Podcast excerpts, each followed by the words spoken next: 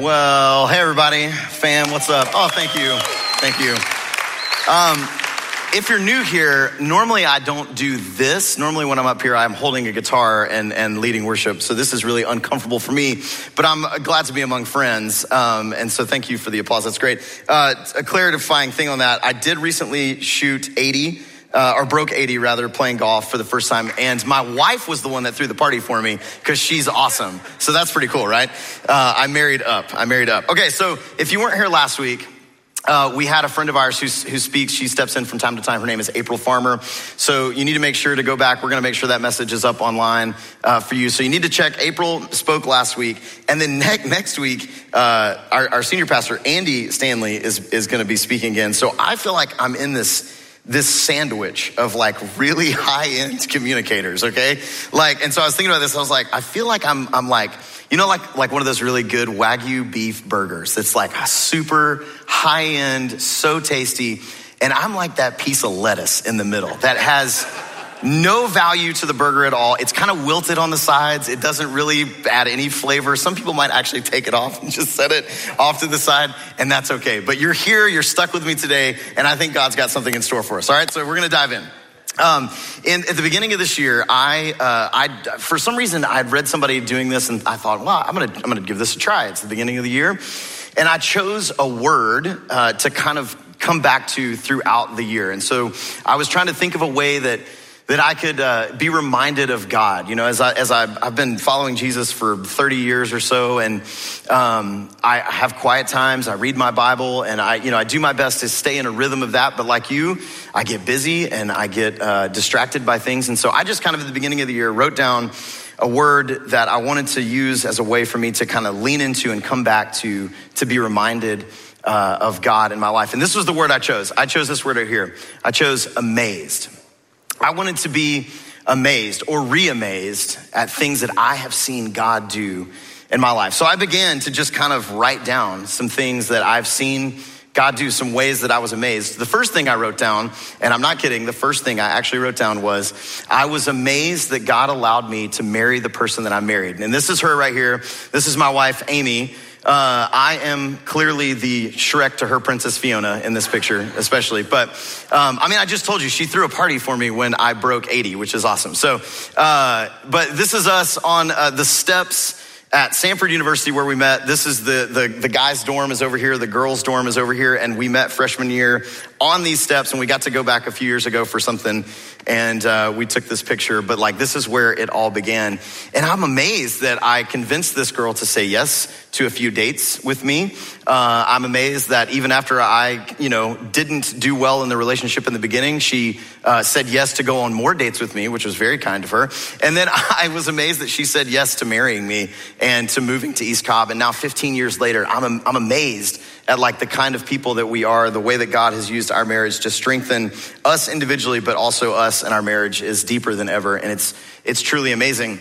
I'm also amazed by the kids that we have. These are our kids right here. Uh, this is Emerson and this is Amelia. They're nine and five now. And this is cool. This is, we were, um, we got to go to, to Paris last year. Amy's sister lives in Paris, France, where the Eiffel Tower is. Um, so we, uh, we got to go up to the Eiffel Tower with our kids, which is like just a really cool experience. But I was amazed when I became a dad, right? Maybe you are a parent and you've experienced this, but like, I remember um, you know, Amy went into labor in the middle of the night, like it tends to happen, I think. And, you know, so by the time Emerson, our first child, by the time Emerson was like in our arms, it, you know, it'd been 30 hours, nobody sleeping. And look, I see you judging me. Like, I'm not taking credit for doing anything. I know that Amy did all the work in the process. I'm just saying, that I was amazed that all of a sudden I went from like not being responsible for the tiny human to all of a sudden I am now responsible for the tiny human. And I remember going up to like, you leave the delivery room and you go up to this other room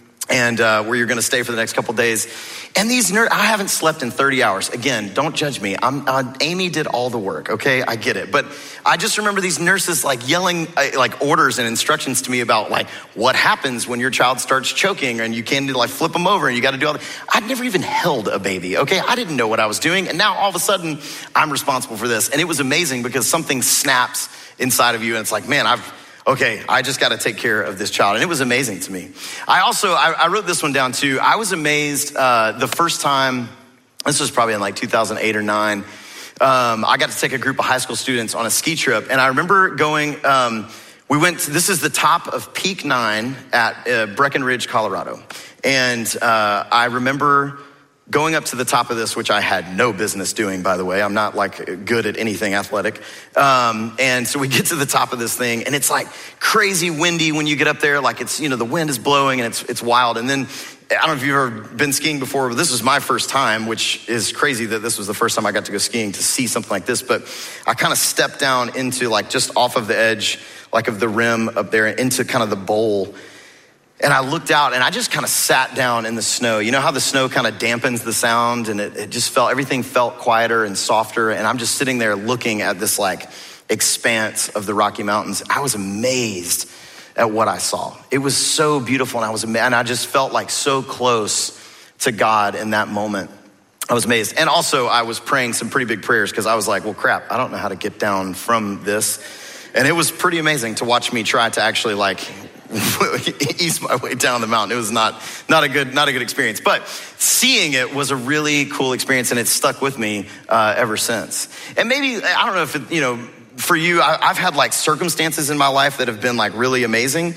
Uh, for one, I mean, my journey, mine and Amy's journey to East Cobb Church um, is, is pretty amazing. I, I can tell you the whole story someday. It's pretty long, but it, it is kind of like a series of random events that led us to East Cobb, uh, led us away from East Cobb for a little while, and then we came back kind of randomly, um, and then wound up being able to be a part of this church.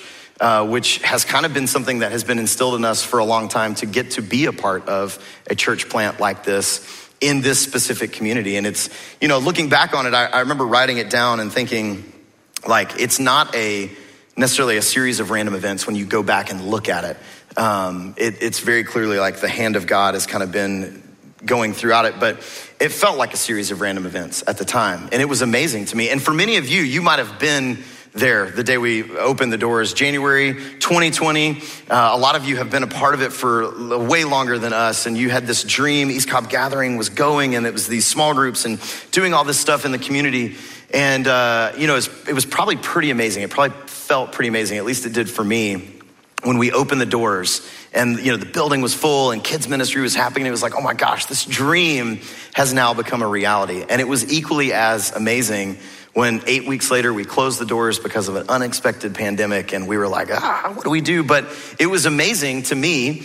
Um, to watch the generosity of, of you, of, of people who were a part of our church, um, and the dream to continue to grow and the fire never went out. It just kept getting bigger and bigger and bigger. And we continued to grow somehow in the middle of a pandemic when we were closed. We weren't meeting in person. We were doing a few events here and there. We started a student ministry that we now can't even keep up with because it's just growing so fast. It's truly remarkable how it all happened. And then we reopened the doors and uh, we've just seen so much growth, and God has been doing so much in the life of our church. And truly, all of it to me feels very amazing. But it, it would be easy for us, and this is my tendency sometimes, to just kind of pass all of that away. All the things that I've seen God do in my life, all the moments where I felt like I can look back and go, yeah, God did this, God did this, God did this. I could pass it all away and just chalk it up to coincidence. Like it's just, it's just mere coincidence that a lot of this stuff happened. It's mere coincidence that I wound up at East Cobb Church. I mean, right? Like this, this is kind of what we're taught growing up. We're taught that if you work hard enough, that you will actually achieve the results that you want. You can achieve anything if you work hard enough. If you follow the steps, if you follow the path that you can lay out and you can kind of plan your life out, that it will, uh, it will lead you to results that you can actually expect.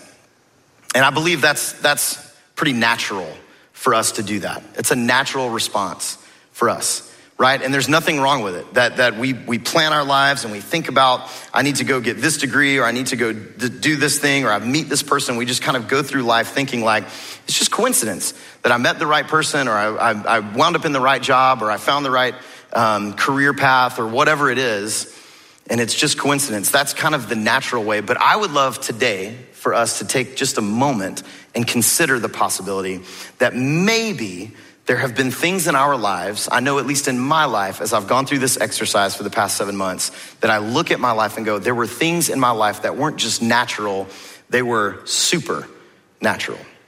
Things that have no real explanation. Things that are, it's like, yeah, I mean, you can kind of explain it, but also like, that's pretty amazing how it worked out and how it happened.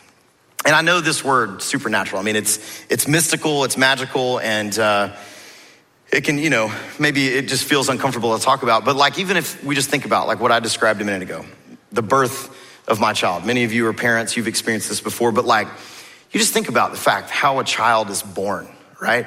It's pretty amazing, right? I mean, how these cells come together and human life is formed. And yeah, science is uncovering all of how this works. And it's really cool that we get to experience that and we're learning from that. But we still don't fully, fully, fully understand how it all integrates and works together. And like, then you get into like the concept of like, well, then there's human life and then there's the soul, and you philosophize over like, what's the difference there and how does it all fit together? And I think it's pretty amazing. And I think there's something that might actually be supernatural going on. Or think about when I was standing on top of Peak Nine at Breckenridge, Colorado, and I look out and I can see these mountains. And of course, like geology and carbon dating and all these things, science can teach me and show me, like, yeah, over millions and billions of years, like, this is how the Rocky Mountains would have formed. But for me, I've had to take a step back and go, well, yeah, but what started all of that, right? I mean, what was it? And I think it might have been something that was just a little bit supernatural. And whether you find yourself on the side of, of, of, this where you say, yeah, God is at the center of all of creation and God created everything and he's the one that created creation and got the ball rolling and everything's been evolving since then. Or Maybe you find yourself on the side of, yeah, it's just, it's just chance, right? Everything is just kind of happening by chance. The earth is tilted the right uh, degree away from the sun so that we don't incinerate. It's just chance. If that's you, that's totally fine. Either way, wherever you find yourself on that spectrum, like either way, it is really pretty amazing. And I have been amazed by it. I have been amazed by it.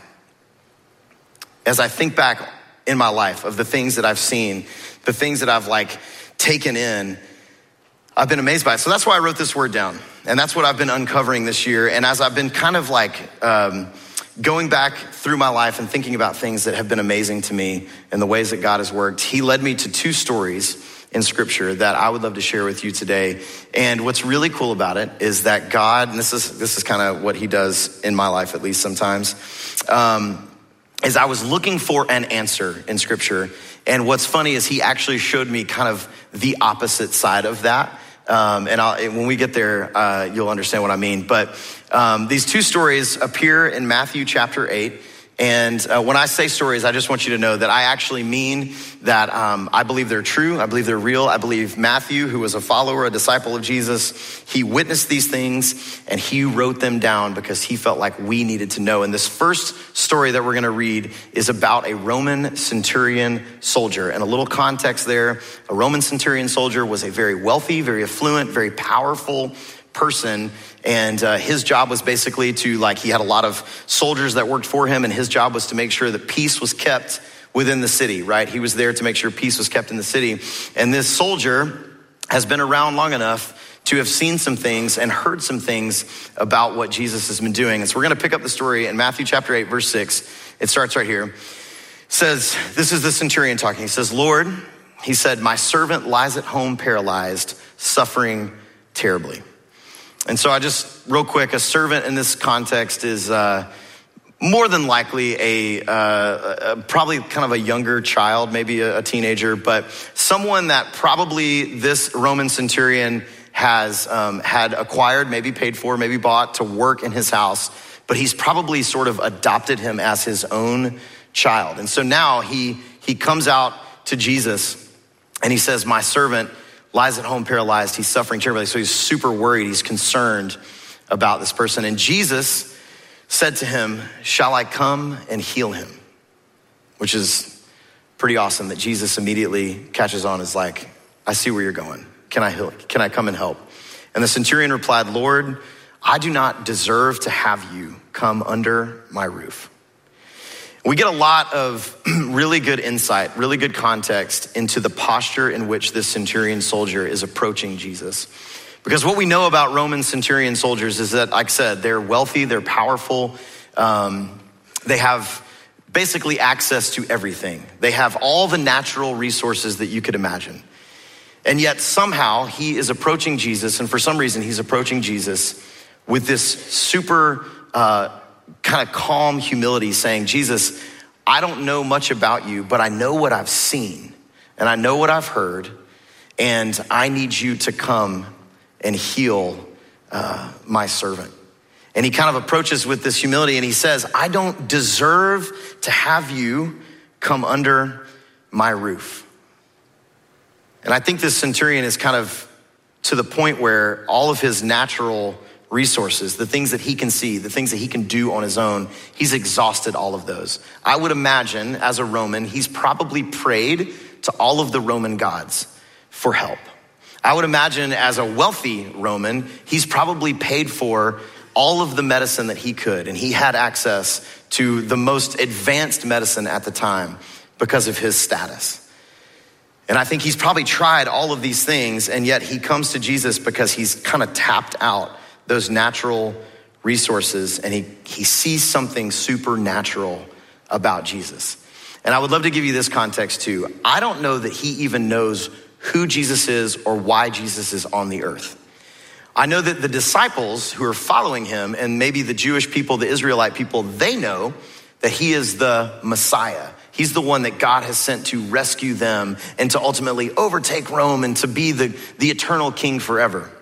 But I don't, I don't know that this Roman centurion has even, has even gotten that far yet. All he knows is that he has seen Jesus heal people. He's seen Jesus touch a blind person's eyes and they could see again. He's seen Jesus uh, pick someone up who could never walk, and all of a sudden that person could walk again. And he's heard stories. He's heard stories. He heard stories about Jesus raising some girl from the dead. He's heard it. He's heard these kind of rumors, and he's like, man, I need that because I've kind of reached the end of my natural resources and I have nothing left. And so I'm going to go and find him. And then Jesus says to him, or this is the centurion, sorry, the centurion says, just say the word and my servant will be healed. For I myself am a man under authority with soldiers under me. I tell this one to go and he goes and that one come and he comes. And I say to my servant, do this and he doesn't. He's acknowledging that he doesn't even need Jesus to come touch his servant. He just needs Jesus to say the word and catch this. When Jesus heard this, when Jesus heard this, he was amazed. And he said to those following him, Truly I tell you, I have not found anyone in Israel with such great faith. Jesus was amazed at his faith. We read this story and we're like, wow, I'm amazed that Jesus could possibly do this. And oh, by the way, let's just go to the next slide real quick. I want to give you the, the end of the story. Jesus said to the centurion, Go, let it be done just as you believed it would. And his servant was healed at that moment. So I read this story and I'm like, oh my gosh, Jesus has now healed someone just by saying the word. He doesn't even have to go and do anything. That's pretty amazing. But what Matthew wants us to see in this is that Jesus was actually amazed at the faith of the centurion. He was amazed that the, the, centurion would risk everything to step out into public daylight. He risked his career, he risked his status, he risked it all because he was at the end of his rope. He didn't know what else to do. And his love for his servant was so great that he would be willing to step toward it. And his faith actually persuaded him to take action to move towards Jesus. I think that's pretty remarkable. And I think it's cool that Matthew showed us that. But did you catch what Jesus says? Did you catch what Jesus says? Jesus said that he has not seen faith that great in all of Israel. Can you, I mean, just for a moment, imagine being one of the disciples in this moment? You have given your whole life to following Jesus. Jesus comes to you and is like, hey, I want you to drop your nets. I want you to leave your jobs. I want you to leave your families.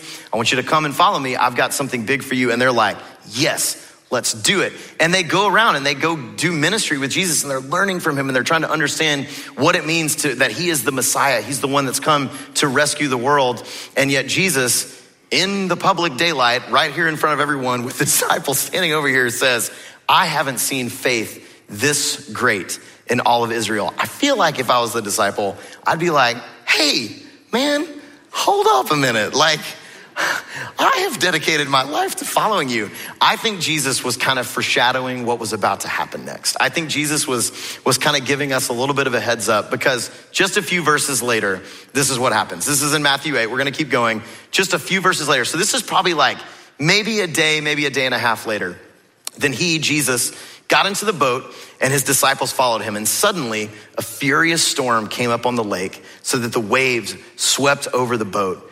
But Jesus, was sleeping, right? How convenient is that? Jesus is now conveniently asleep while this storm is happening. And I just imagine that these disciples are like, okay, that's cool. That's nice. Um, hey, Jesus, We've seen you do some pretty amazing things at this point, and now we're all going to die because this storm is going to literally capsize the boat. And oh, by the way, if you haven't seen, Matthew can't swim, so he's definitely uh, down for the count. There's no way he's going to make it out of this.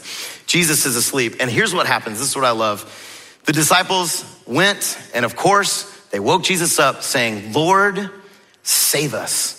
We're going to drown. Like Jesus, if you don't do something right now, it's over. This whole thing, it's over.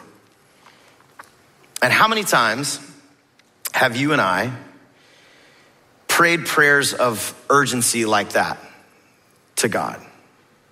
Like, how many times have we said, hey, if you, God, don't act now, it's over. I got nothing left. I got nothing left. I remember one time, um, and I'm honestly, you know, I, I, feel convicted even thinking about it, but um, I remember one time I was um, driving down the road and um, my car broke down.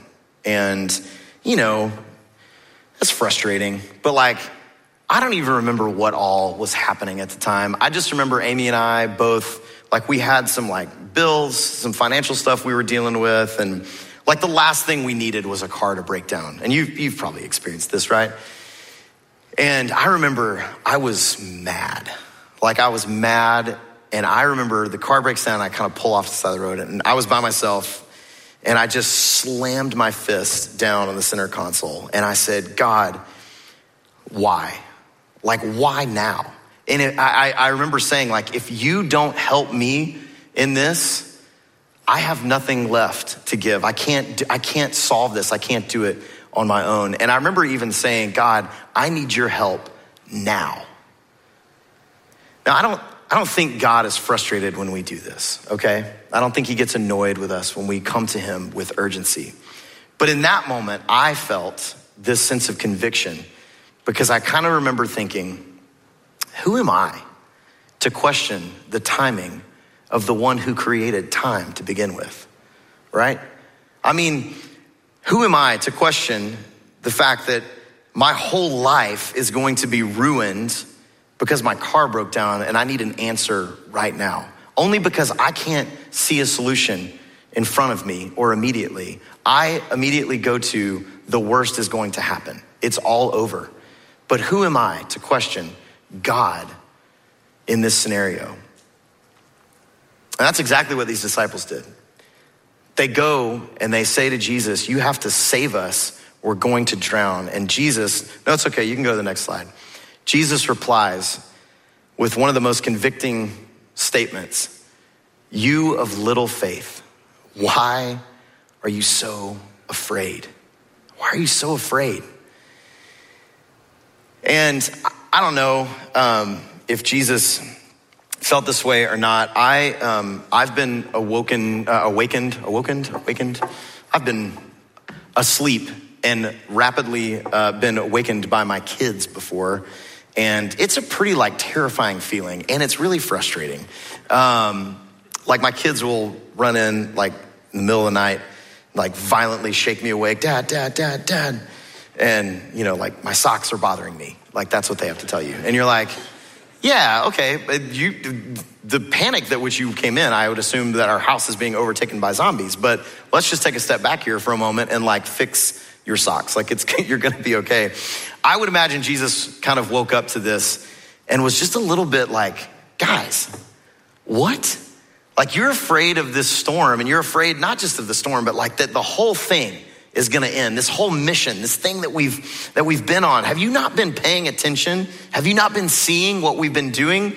I mean, I would imagine he looked at Peter because, by the way, in between these two little stories, there's like four verses where Jesus specifically goes to Peter's mom's house who has a fever and he touches her and the fever is gone. I mean, I, I would imagine he looks at Peter and says, Hey, Peter, do you not remember yesterday, or maybe even earlier this morning, when I went to your mom's house and healed her of this fever? Do you think that I can't handle this? Jesus is probably thinking, look, you guys are looking only in the natural.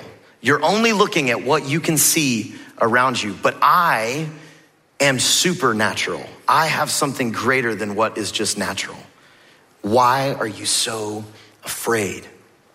And then, of course, Jesus gets up and he rebukes the wind and the waves, and it was completely calm.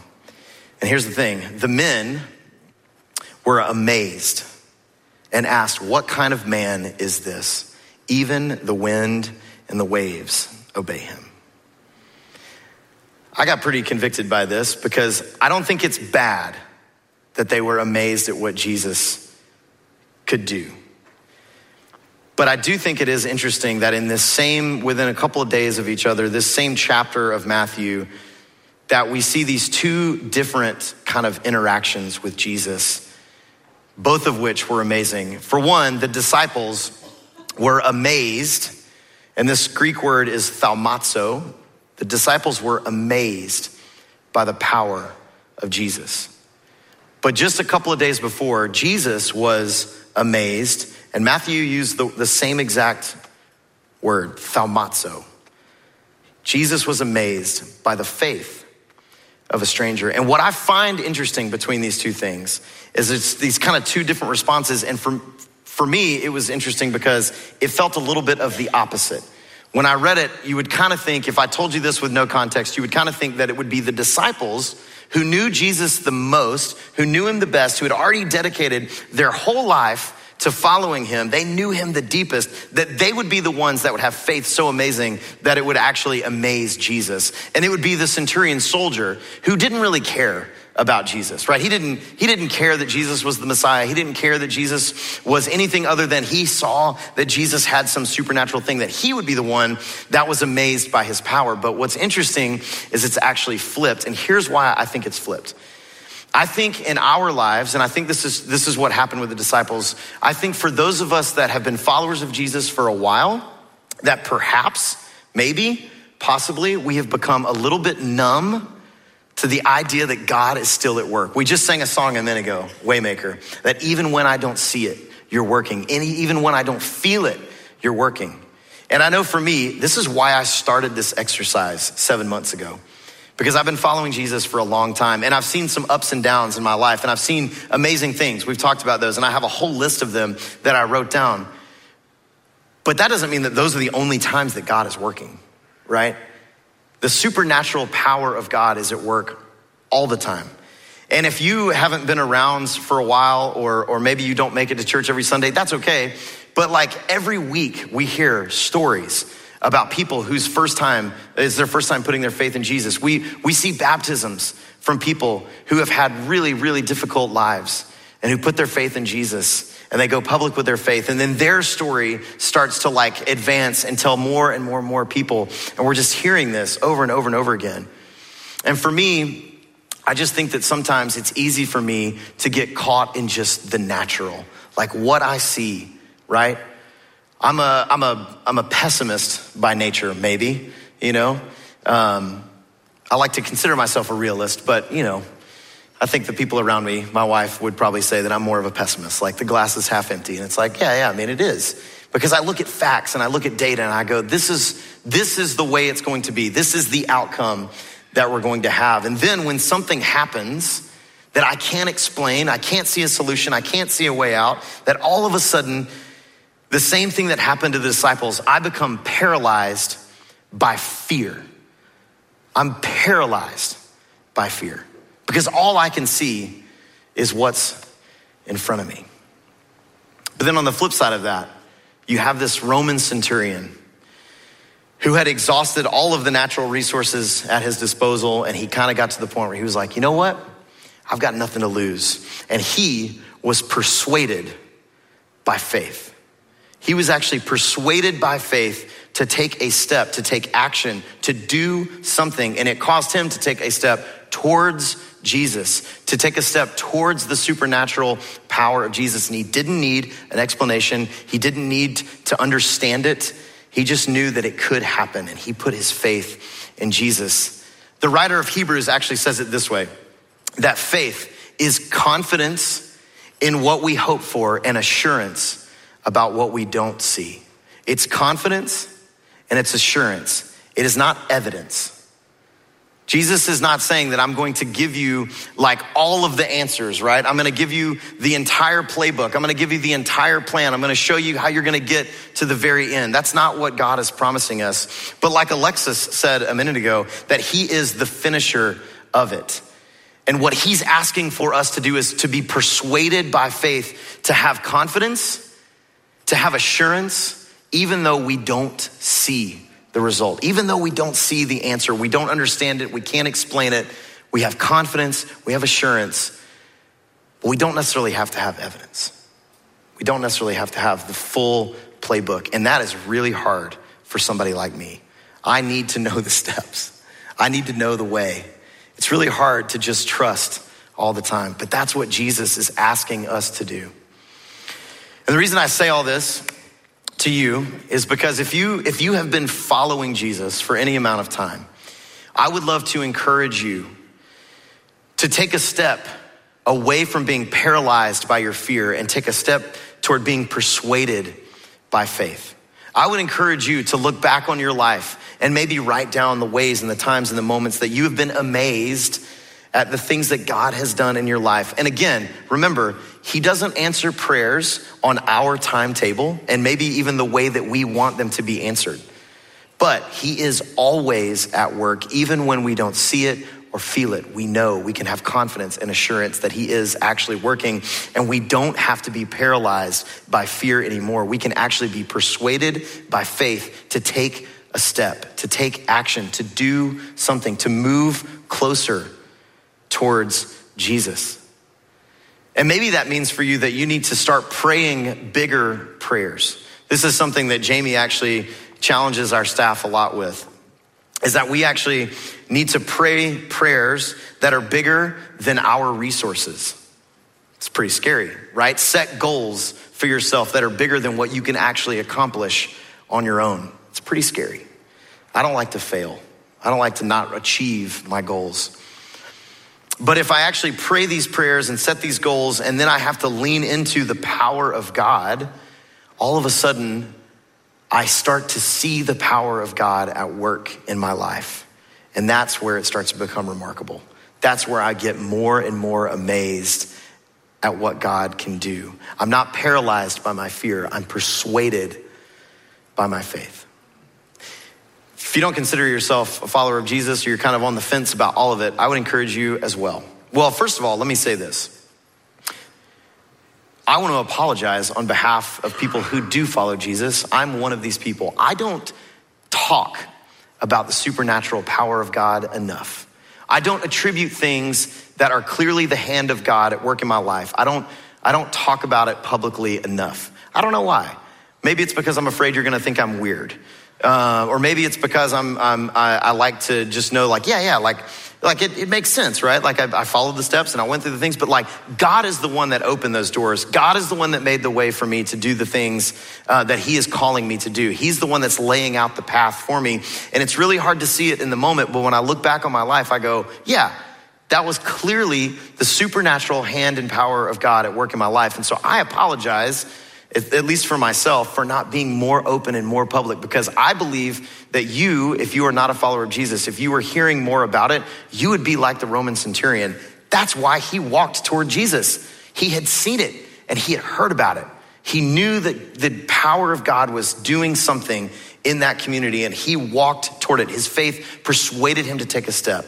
And that's what I want to encourage you to do is just try taking a step toward the idea that there is a supernatural work um, uh, beyond what we can see with our natural eyes, beyond what we can see and, and, and even wrap our brains around. And I would encourage you um, in your own time and at home to maybe just write down something that you would love to see happen. Like something that you're dealing with, something that you're struggling with, something that you would like help with in some way that you're like, man, I've tried everything. I don't know what to do. I need a next step and I don't know what that next step is. That you would go home and you would write it down and that you would maybe, maybe just pray, God, can you help me with this? Can you show me the path forward?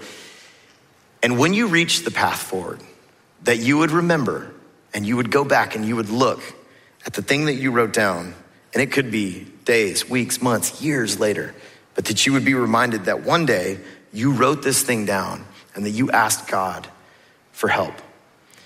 Because hindsight is 2020, and it's often hard for us to see the supernatural power of God at work in our lives when it's happening in the moment. But when we go back and look at it throughout our lives, it can happen. It's really, really, really powerful. So I would encourage you, all of us, to just start praying a little bit bigger prayers. And instead of being paralyzed by our fear and the fear of the things that we see around us that we can't control because we can't control outcomes, that we would instead be persuaded by faith so that we are people that, yeah, we're amazed at what God is doing, but our faith is so strong that we are actually amazing God with how much faith we have in what he can do. And we're not worried about knowing what the outcome is because we just trust that it is actually in his hands. We have confidence, we have assurance, even though we don't see the full answer, the full result. And for those of you that call East Cobb Church your home, I can't say this enough. These are the days, these are the moments that we have to lean into being persuaded by faith to keep going it is so remarkable to me how every week people show up here, not just to hear, but like hundreds of people back there to continue to serve and to create this space every week, to create this church every week, to go to Daytona and sleep on air mattresses. That Daytona was our high school camp that happened a couple weeks ago, to sleep on air mattresses. It's amazing to me. And these are the moments, and I know that it is frustrating when we don't know how long it's going to take to get you know permission to build on our, our land that we own and how long it's going to take to be in a building. And like we're all like god god if you could just do it now like everything would be better. And he's like are you kidding me? Like it doesn't it doesn't matter. Yes it would be amazing to have a home. Yes it would be amazing to have a building but like we, we survived a pandemic, right? Like, do you remember that we survived a pandemic having been only open for eight weeks? Like, God has his hand all over this church. And I fully believe that its trajectory is going nowhere but up. And we are just going to continue on our mission of loving where we live. We're going to continue showing people the way of Jesus. We're going to continue talking about the supernatural things that Jesus is doing in our lives, the healings that we have seen, the restored marriages that we have seen, the broken addictions that we have seen, the salvations that we have seen. We're going to continue talking about them and telling those stories because I want people to know about Jesus. These are the days that we have to lean into the most right now. Because when we look back on it, we're going to go, yeah, yeah, yeah, this, these were the moments. These were the times that I saw the hand of God at work in our church and in our lives, and we were amazed at it. Let me pray for us.